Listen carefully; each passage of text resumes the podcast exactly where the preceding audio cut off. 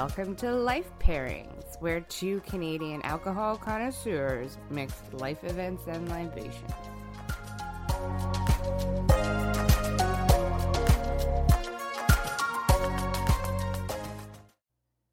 Hello, I'm Carla Richards.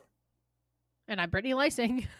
And this is Life Pairings. Because life is hard. A pair with alcohol. Brittany obviously needs more coffee. Yeah, I didn't even respond. I was like, hey, Carla, I'm Brittany in my head. I was like, go. I was like, what do you pause for audience applause or what? And then I was like, oh, that's me. That's my line. Yeah. Lift that arm up, lightly touch it down. Sit back and listen to that glorious sound as today's life pairing is Record Stores with a Dark and Stormy. Ooh, we discuss Beethoven, Highway Hi-Fi, and a little bit of pretentiousness. Oh, yes. Yeah. I can see that. Yeah. I can see that. It's fine. Yeah. We can own up to it. 100%. You obviously have records in your home. We went to a record store recently for this episode. Yes. Yeah. I love records. I my sister kind of got me more into records. I don't know what all of a sudden she wanted it for. She just like out of the blue kind of was like, I want a record player. So she asked for one for Christmas like 10 years ago, and then she kind of has just been upgrading, and then she continues to collect records and kind of asks for them every day or every birthday and Christmas. And so she's got quite the collection. And then we've obviously lived together, as I've mentioned 300 times on the podcast. So she's got a pretty cool setup. And I just kind of started buying records following her lead. And then we kind of started to have a pretty cool collection. So now it's just such a nice experience. Like, it is. We have a TV, we have all the Wi-Fi speakers, we have the Bluetooth, anything, you know what I mean? Like, we have all the stuff, but it's not the same.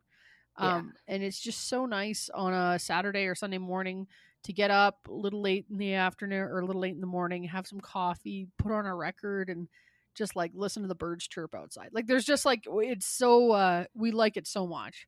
So now kind of this has been, when I have an opportunity to go out in a record store, I always go and buy something, a little something cheeky, and come back. Yeah.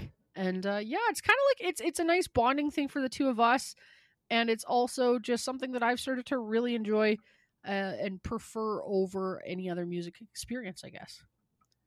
Right. Yeah. What does it mean to you?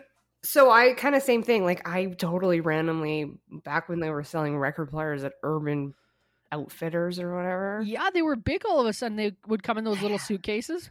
Yeah, so I bought one of those and started really trying to get like older stuff.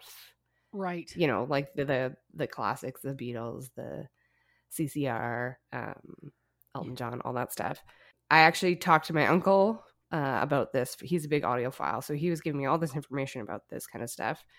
So we were talking about all of this and sort of how, you know, it was a very short time for LPs. Right. And now they suddenly come back.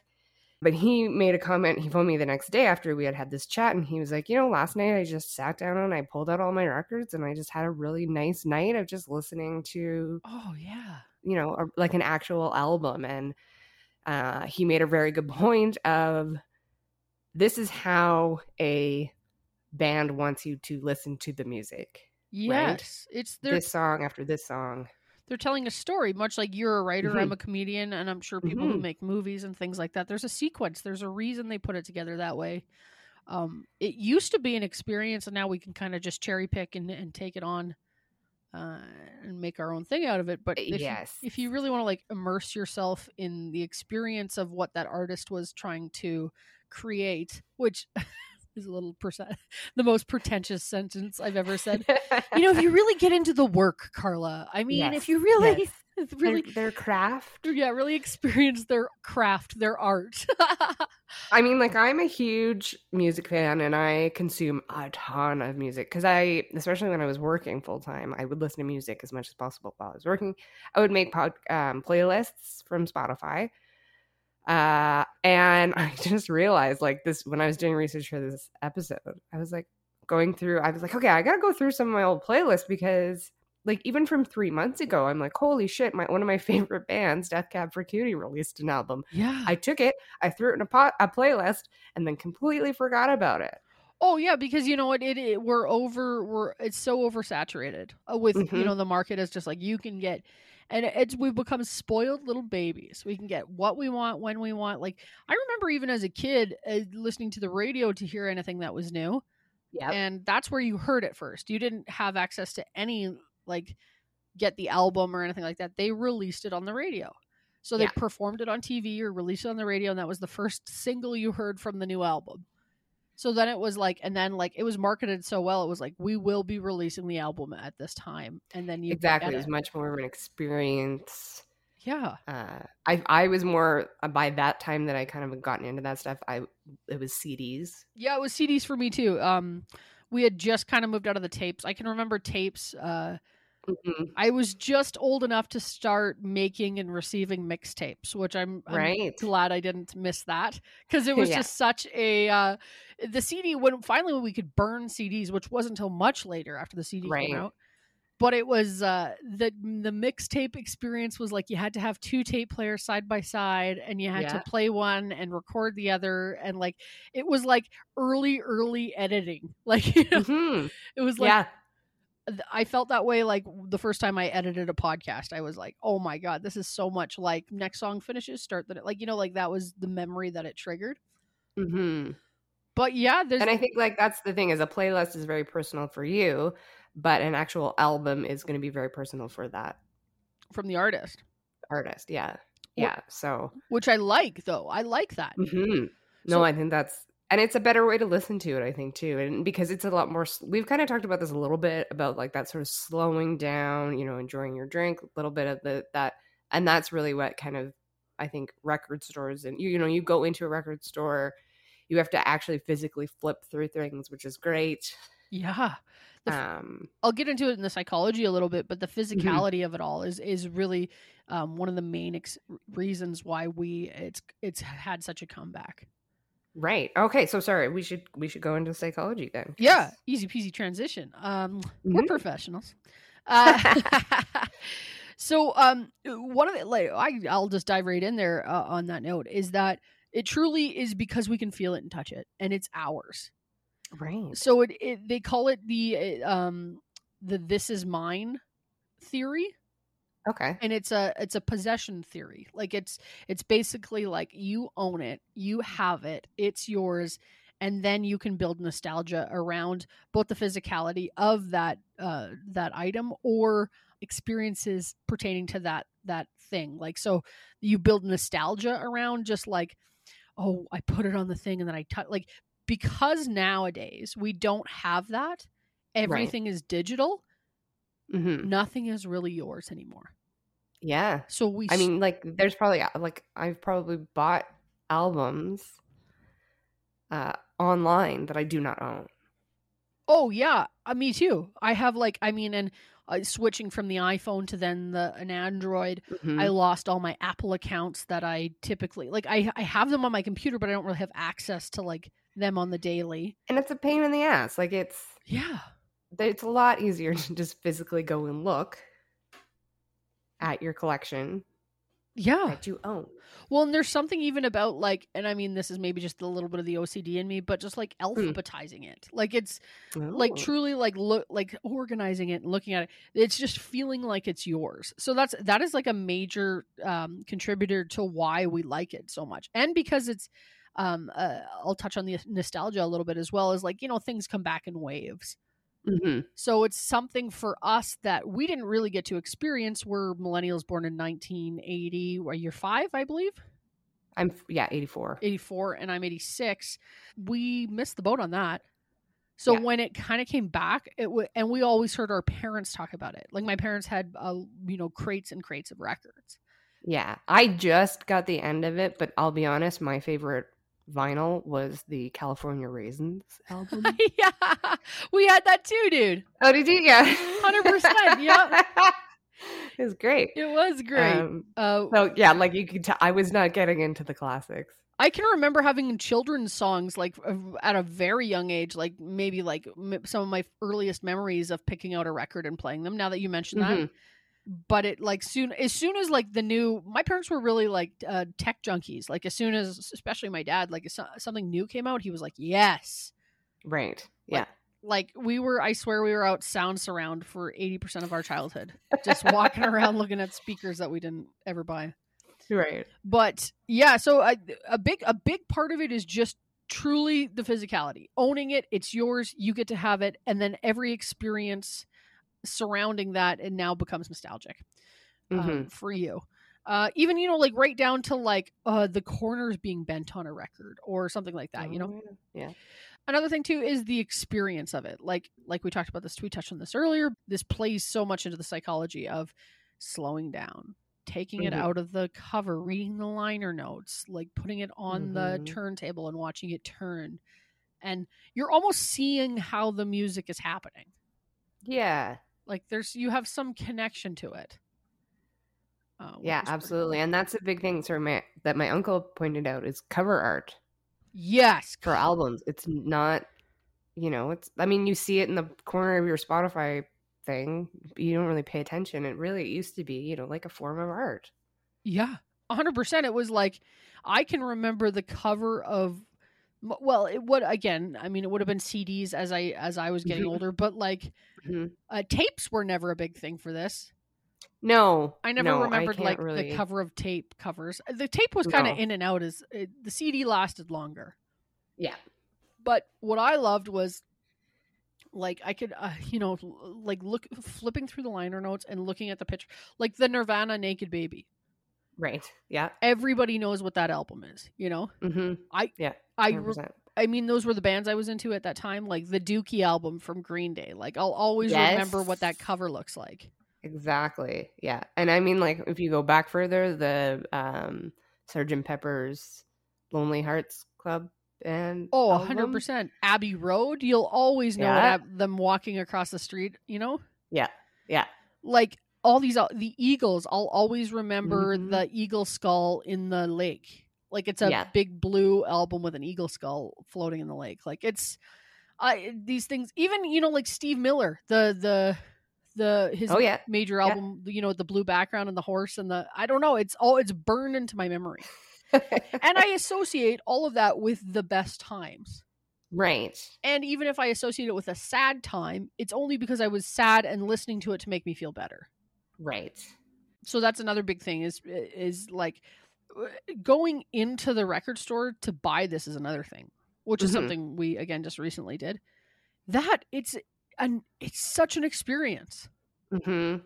It's its own thing. It's like you go, you flip through it. I mean, it's almost being like in a music library. Yeah. It's not easy. It's not laid out as easy as you know, I know. No, and that's kind of what you want. A little bit messy. Yeah, it's a little messy. Kind of random. It took us like 20 minutes just to figure out the alphabetization of the store we were in. I was already being like, is that a punk rock? I don't think that belongs in punk rock. Like I was already being like questioning their system. Yeah. So yeah, I mean, it's just like it's so much of it is just like the experience around it. The same way going to concerts used to be having to half the fun was getting the ticket to go. Yeah. So I think and to be fair, like especially during COVID, I don't know if you're going to mention this, but that's the closest thing that we've had to live music. Yeah. Is that kind of record. The sound of it is much more closer to a live concert than, you know, something you're going to hear on Spotify. Oh, it's so much. It really is. I mean, the quality of the sound is so much different than anything else you'll ever hear. Yeah. It sounds like the band is playing there. Because when the sound is cleaned up so much, like the way it is on a digital recording or even on a CD, you're not hearing like the reverb of the guitar the way it was recorded. Or like any kind of like even if there's a little bit of an accident, right? Yeah, and that can make a really lovely sound that would be cleaned up in a digital album. Well, one of my thoughts is, and perhaps this is not to do with records, but one of the best mistakes in a recording ever was Radiohead, Creep. Right. When you go, you know that the guitar sound didn't in the middle of the song. Yeah.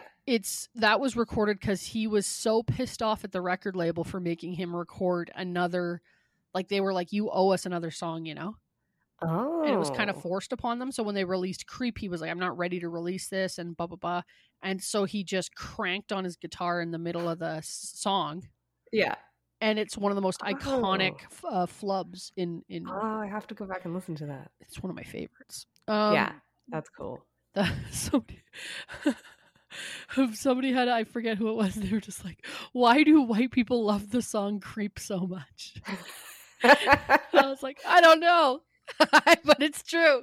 Maybe there's something in it that we relate to. I guess so. So I once again have gone to psychology.com or psychologytoday.com, which is one of my favorite websites. And it gives us a fun little thing. Like, so there is such a resurgence of vinyl and, you know, record stores shopping and all this stuff. In September of 2020, vinyl record sales surpassed digital CD sales for the first time since 1986. No way. Yep. That's crazy. That is pretty crazy. Very cool, though. Very cool. And all the study, there was a bunch of studies done as well based on like why, like they did like double blind studies to play it a CD, play the album, play the whatever. Yeah. And just like far and above, everyone chose vinyl as the best way to listen to something. Yeah. There is something, I think you're right. It's not a complete, like, I then was having this conversation with my husband, who's he likes his metal and he likes his electronica. So he actually really likes digital music. Right. Because it is a lot of digital stuff. But it doesn't have the same heart. It feels just much more grounded in reality, I guess. That's such an interesting way to put it. And you know what? Knowing your husband, that's what he would like for sure. Yeah. He would like that. It was like, yeah, it was scientifically put together. Exactly. Yeah. Yeah. Like every beat has a place. Everything was put there for a reason kind of thing. I like that. That's not my way of, I'm much more. I like the messy. I love the messy. I love the heart. I love the heart. I love knowing that there was either anger, or sadness, or happiness, or giddiness, or something like, you know, like so many things would happen when musicians collaborate in that space. You know, like it can go through. You know, one of the best albums I think of all time is Fleetwood Mac Rumors. Yes, and that was recorded under great duress. Like they were all so fucking sad. Yeah. They were all dating each other and then broken up and still like in love with each other, but couldn't get out of that space. They had to record. And so they couldn't move on. And all this love and sadness and anger was just like pumped into that music. And it was all because, you know, they signed a contract, had to put an album out. Yeah. But I mean, that's the thing too. Like if you, the more I'm doing a lot more like audio, editing, learning, that's not correct.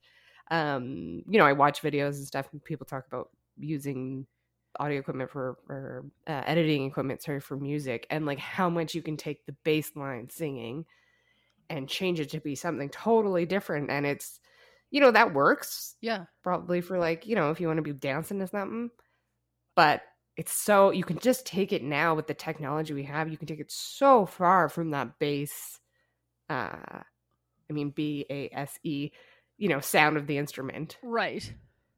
Or voice. What are you talking about? Like if you, when you're recording on, generally when they were doing vinyl, they were generally in a recording studio. Yeah. Singing. And that was mostly what got put on the album, right? Right. Whereas with the digital technology we have now, you record your song and then maybe 5 people go work on it. Right. And then it comes back and sounds totally different. Right. Yeah, I know exactly. Like they've changed so much of it. Yeah. One of the first people to do that, that have that digital experience in an analog world. And you know him. You know who you're gonna say. I love mentioning him. Was Brian Wilson, Beatles. Or sorry, from the Beach Boys. Oh, I thought you were going to say Cher. Oh no, I was, because the way that the pet shop or Pet Sounds, sorry, was layered. It was layered all, like there was no digital, but it was like the band would come and record their sound, and then Brian Wilson would work on it when they were gone. He didn't even, they went on tour and he stayed back, and he was basically like one of the first people to start layering tracks. Right. So he'd be like, oh, this track sounds like good, but we can layer the voices like 5 times on top of each other to get this like insanely rich acoustic. Right. So he was interesting. And that's like that's much earlier than I thought it was going to be. Well, yeah. So he kind of got that from, learning a little bit from Phil Spector, which would have been even earlier than that. Yeah. Doing things like that, and then he was basically working on that record and building it track by track without the band there. Right.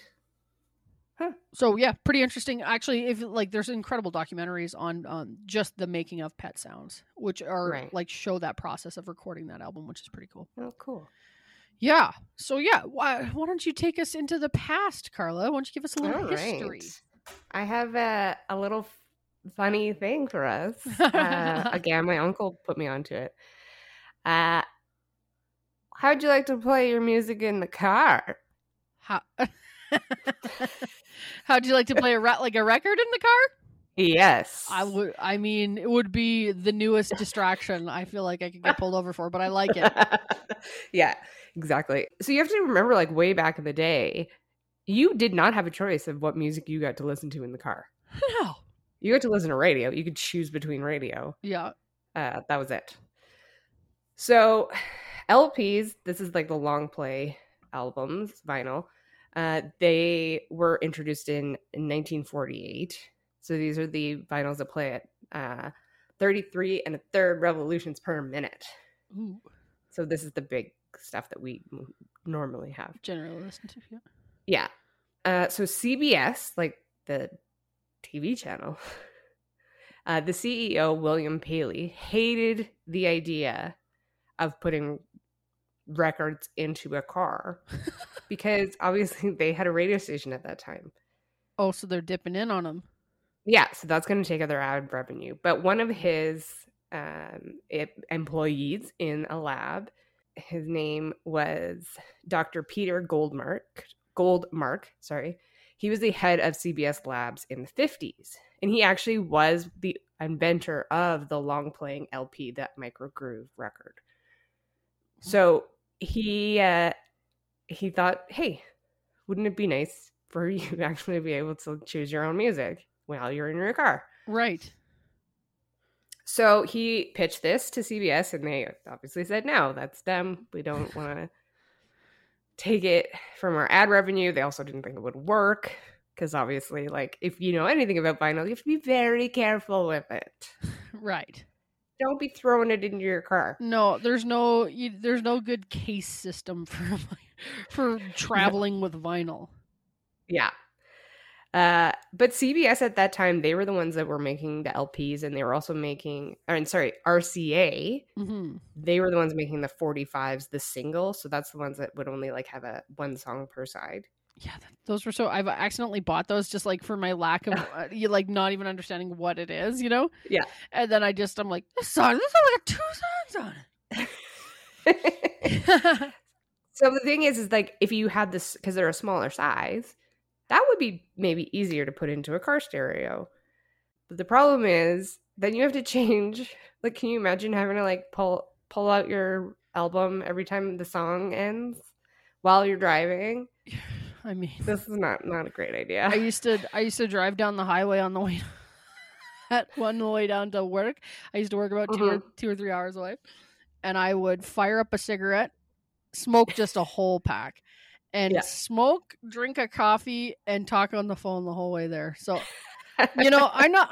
You could do it. I'm not saying you should. I'm just saying I've got it in me. I could change a record. Yeah.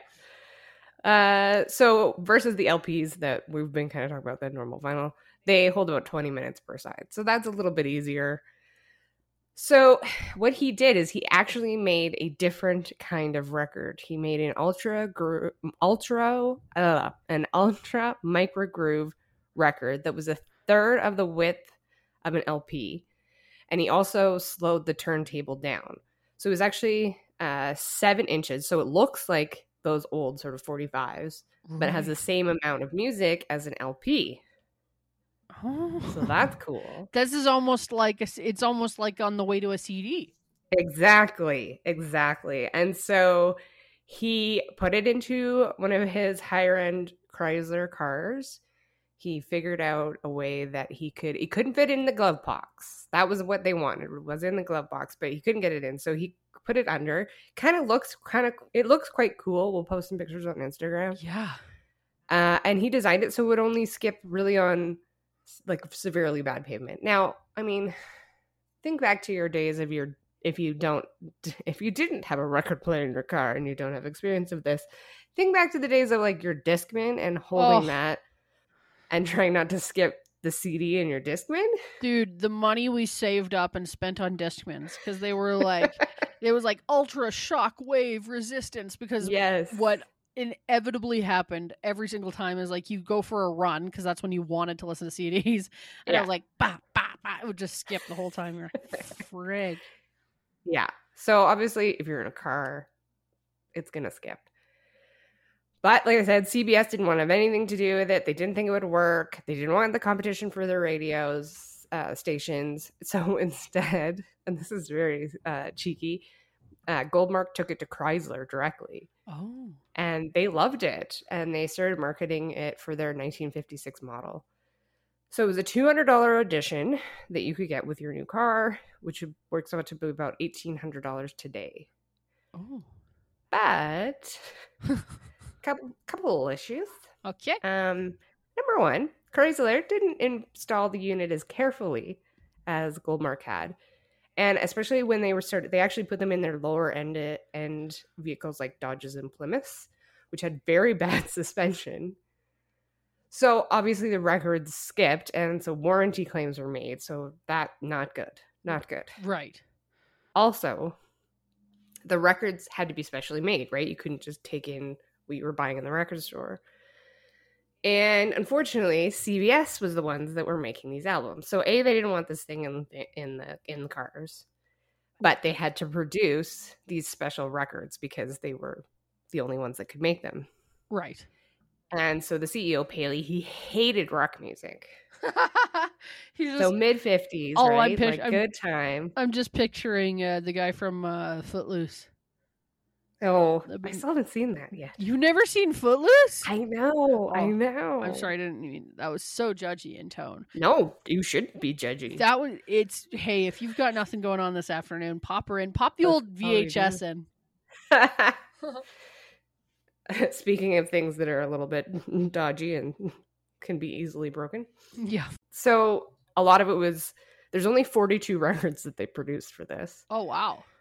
So a lot of it was like there was classical, there was jazz, there was a spoken word reenactment of the Battle of Gettysburg.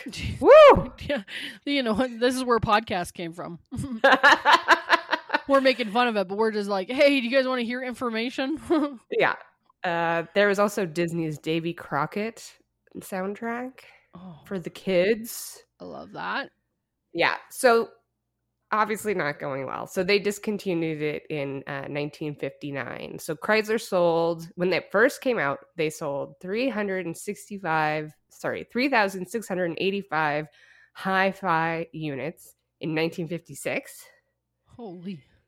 In 1957, that number goes down to 675. Oh, that's a drop. Yeah. So this was called the Highway Hi-Fi, which I like the name. I think it's cute. It's like... yeah, I'm just this is all this is doing is triggering music memories, and now I'm remembering Ricky Gervais on The Office, singing his highway songs, his highway rock song. Oh, I'm on the highway of love. Have you heard that? Mm-mm. Ricky Gervais. I can't get through the British Office. Really? Oh, it's a trick. Oh no, it's my white whale. One of my many white whales. Me too. I have a lot of white whales. Me too. Any book ever. 3/4 of the way through and I'm like, well, I think I've put in a good racket. Yep. So in 1960 and 61, Chrysler replaced the Highway Hi-Fi with RCA's Auto Victrola, and that could play a stack of up to 14 45s.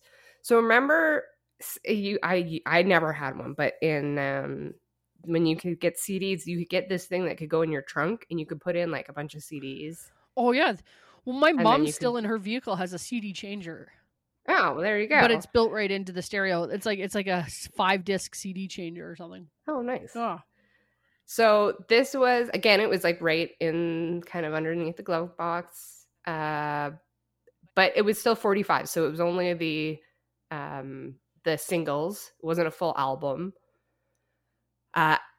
And it also skipped on the pavement, but if you parked the car, it was fine. So if you were like, out with your lady. I was going to say, if you were at watching the submarines at Pecker's Point. Yeah, okay. You never heard that saying? No. I don't know what that means at all. My dad used to say, where are you guys going tonight? And we'd go, we're just going around, and he's like, no, you guys going up to Pecker's Point to watch the submarine races?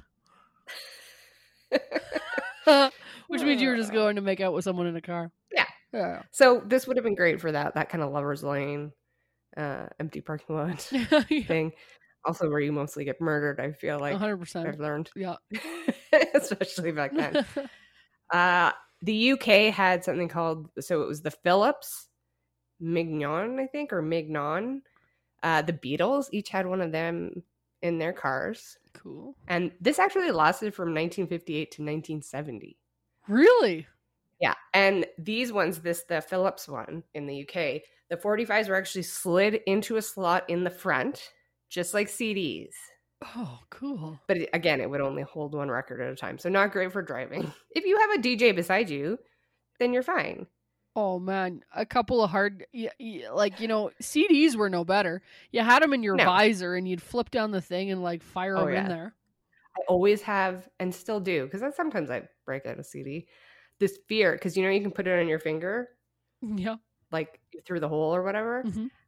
I have this weird... fear that I'm going to get in a car accident. And for some reason, that's going to slice my finger off. That's what I'm afraid of. Oh, you think it's somehow going to come out of the visor down onto your finger? No, when you hold it, you hold it, you put it on your finger. Oh, I see. Yeah. Because that's kind of how you, you arrange things. I don't know why that's my fear. Because there's a lot of other things that can happen.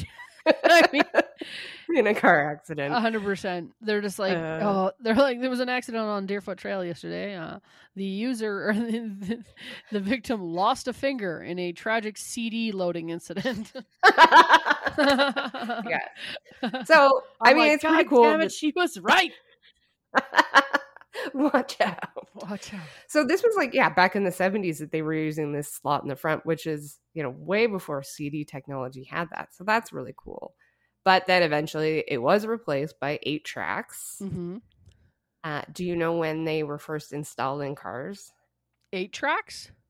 Yeah. I'm going to say 1976. Not too far off. 1965. Oh, I always think 8-tracks and kind of associate it more with the 80s. So that was quite a bit earlier. Yeah, my parents talk a lot about 8-tracks. So that kind of would have been their day. They had us in the 80s. So I'm thinking the 70s, 60s. Yeah, they would have had. Yeah. Yeah. My dad had one. And all I remember is that he had Bruce Springsteen's Born on the 4th of July album. 8-track. Oh, still listen to that. Oh, it's so good. I think I have it on vinyl. So a very short period where if you had a lot of money, you could put a record player in your car. Hey, I like it. Yeah. We should, what? This is so this is such a sketch that would end up on Portlandia.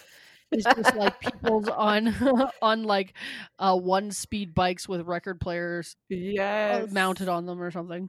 Oh my God. Oh, yeah. The hipsters. The pretentious hipsters.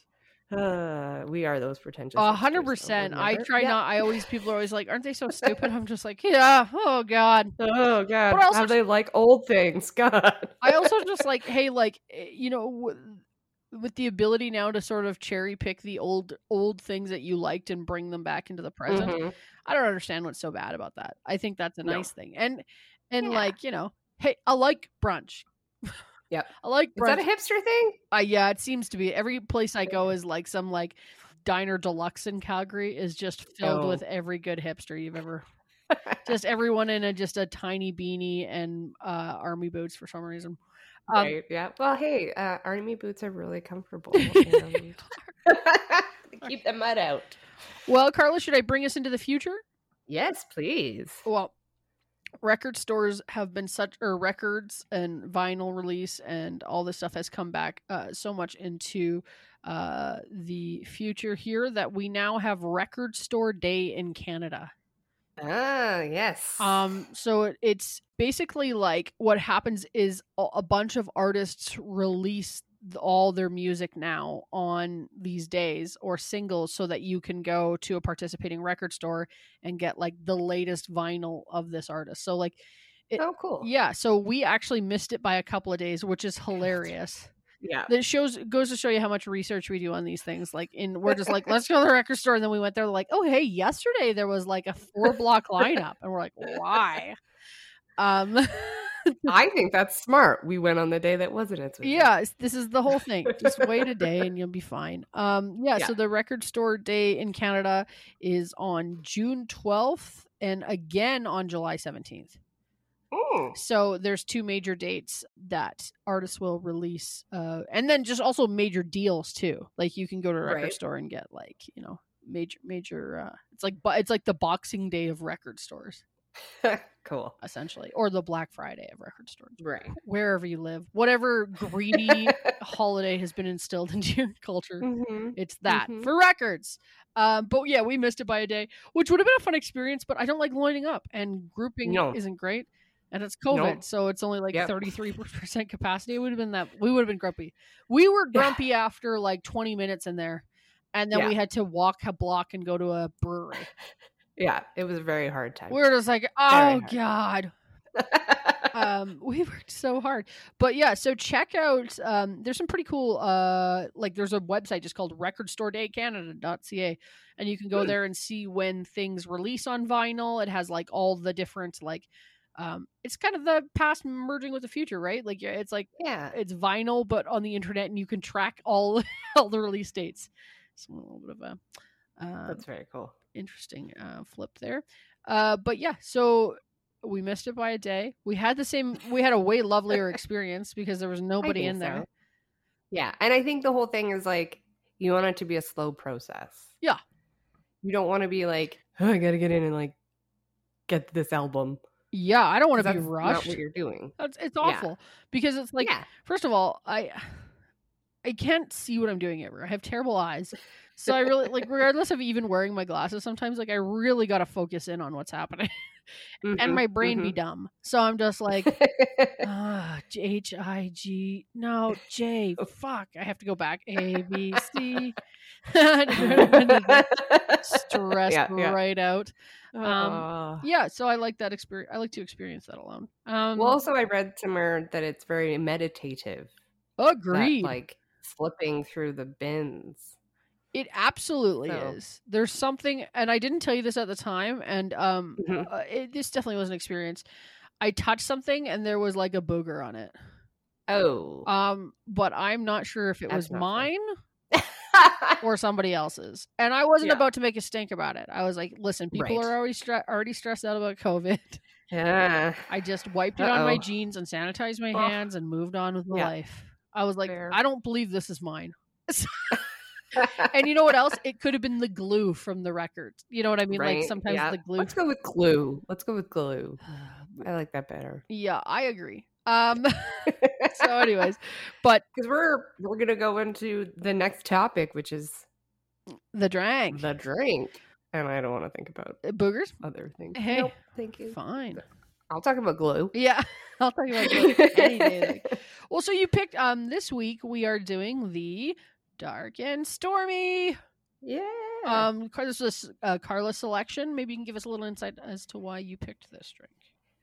I quite like ginger beer, and I quite like rum, And I think the Dark and Stormy, I've actually always associated with the kind of like writing, you know, that cliche starting of a book.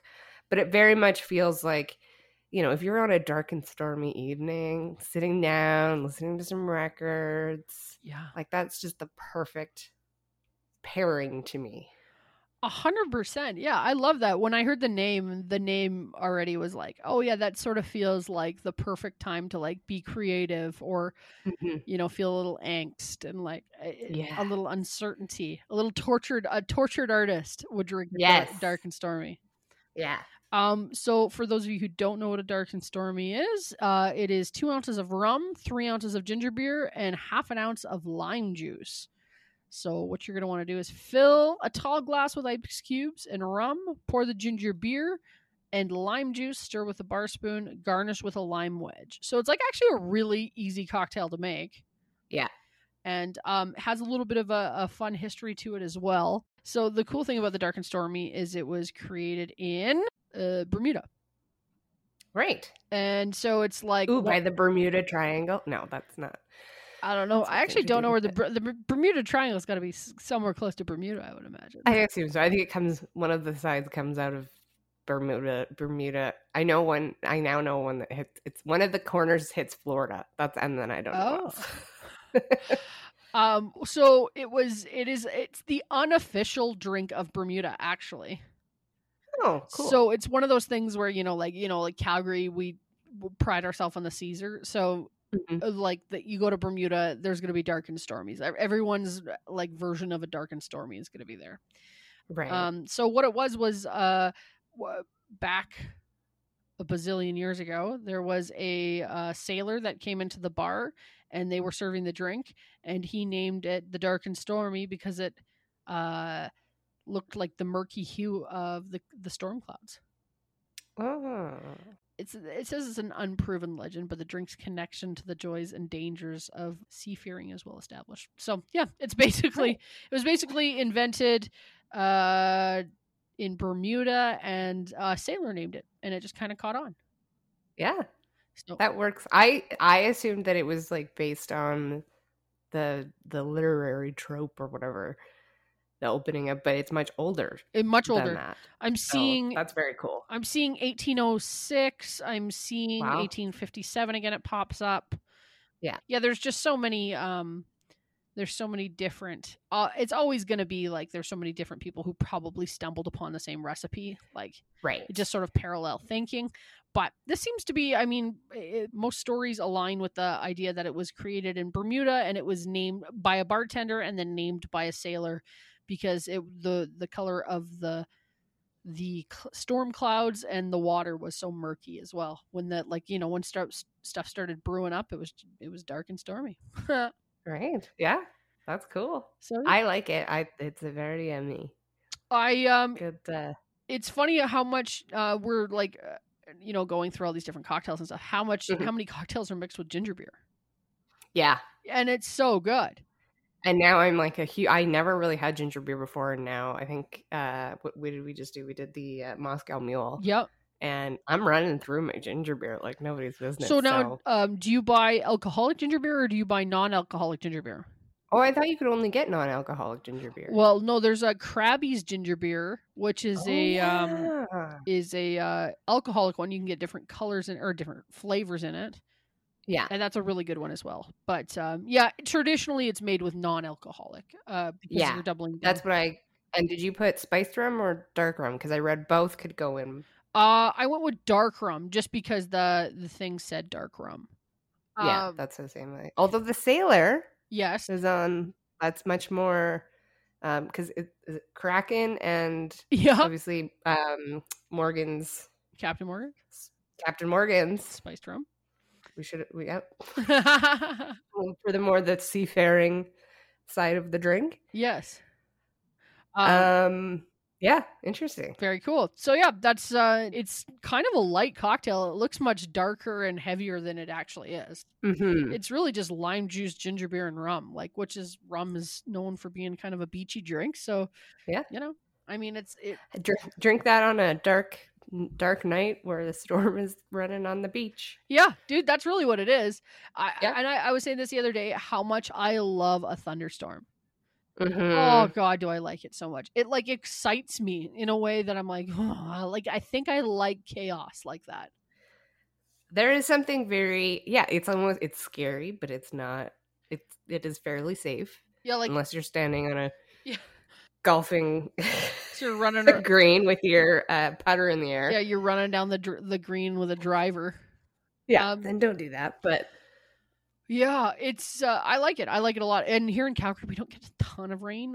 June is typically pretty rainy, but it actually hasn't been too bad. It's like 2 days on, 4 days of 30-degree weather. So yeah, my husband's very confused since this is our first summer. He's like, I do not understand what is happening with your weather here. Oh, God. I'm like, I don't know either. I love a thunderstorm. So typically in June, because you're getting that mix, like essentially what it is, it's just like the cold air meeting the hot air.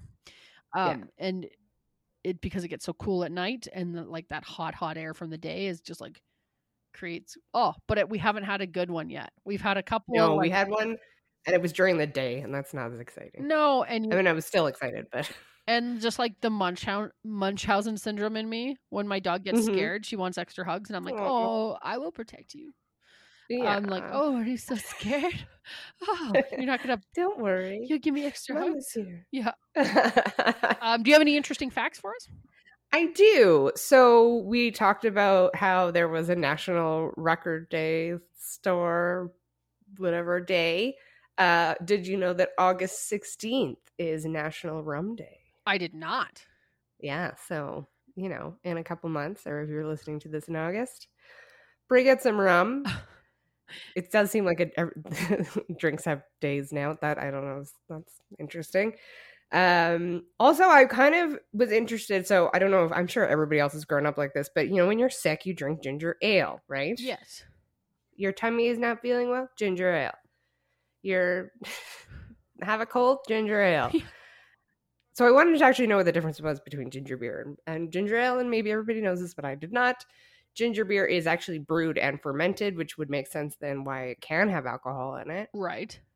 And then ginger ale is just carbonated water flavored with ginger. So it probably does not do anything for when you're feeling sick. Do you know what? A ginger beer would probably feel better on your stomach than ginger ale would. Because ginger ale is essentially, I mean, if it's just flavored, it's just sugar and a little bit of ginger, but.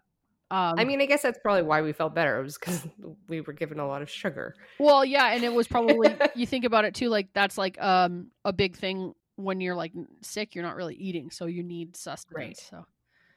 And the carbonation kind of probably does something good to your tummy a little bit. Yeah. Well, that's awesome. Yeah. First vinyl record was in 1931. It was the Philadelphia Symphony Orchestra performing Beethoven's Fifth Symphony. Ooh. What a really kick up the dirt on that one, huh? Yeah. I think I read that it was because wherever they were making the album was really close to Philadelphia to the orchestra, so they were just like, oh, let's go down here and record these guys. I like it. Yeah. Very, very cool. Are those your facts? Yeah. Those are my facts. Wow, this has been a good one. This one, I love this. I really enjoyed, like, now that COVID is sort of starting to be less and less. We have had the opportunity to get out a little more and experience some things. So that has been fun. And going to a record store this week was a blast. Yes. So, yeah. So nice. Keep listening, please. We love you. We do this every week. We discuss a new life event and we pair it with alcohol. We have bonus content. We have all kinds of different stuff over on our Patreon account. We do different series, different tragically hip songs mixed with alcohol. We do, what else do we do? Question and answers. Yeah. Yeah. We do learning about what glasses to use for your specific drinks. Yep. We have wine glasses, beer glasses, all kinds of different stuff. So that's over on our Patreon. So if you're interested in listening or hearing more content from us, head over there and you can get to our Patreon by going to Patreon, and it's just / Life Pairings Podcast. Or you can go to our website, which is www.lifepairingspodcast.com, and in the top right corner you can hit that Patreon button and learn all about us. And if you get a chance, and especially if you are on iTunes or on Apple, if you can please leave us a review or whatever device that you are using to listen to this podcast. Yeah. That helps us a huge amount. An incredible amount. And as always, this is brought to you by the folks over at Comedy Here Often Podcast Network. And there's so many funny podcasts and incredibly talented people over there on that network. So check it out. There's 1,000,001 to listen to. So we thank you so much for choosing to listen to us, and we cannot wait to see you next week. Thanks, guys. Bye.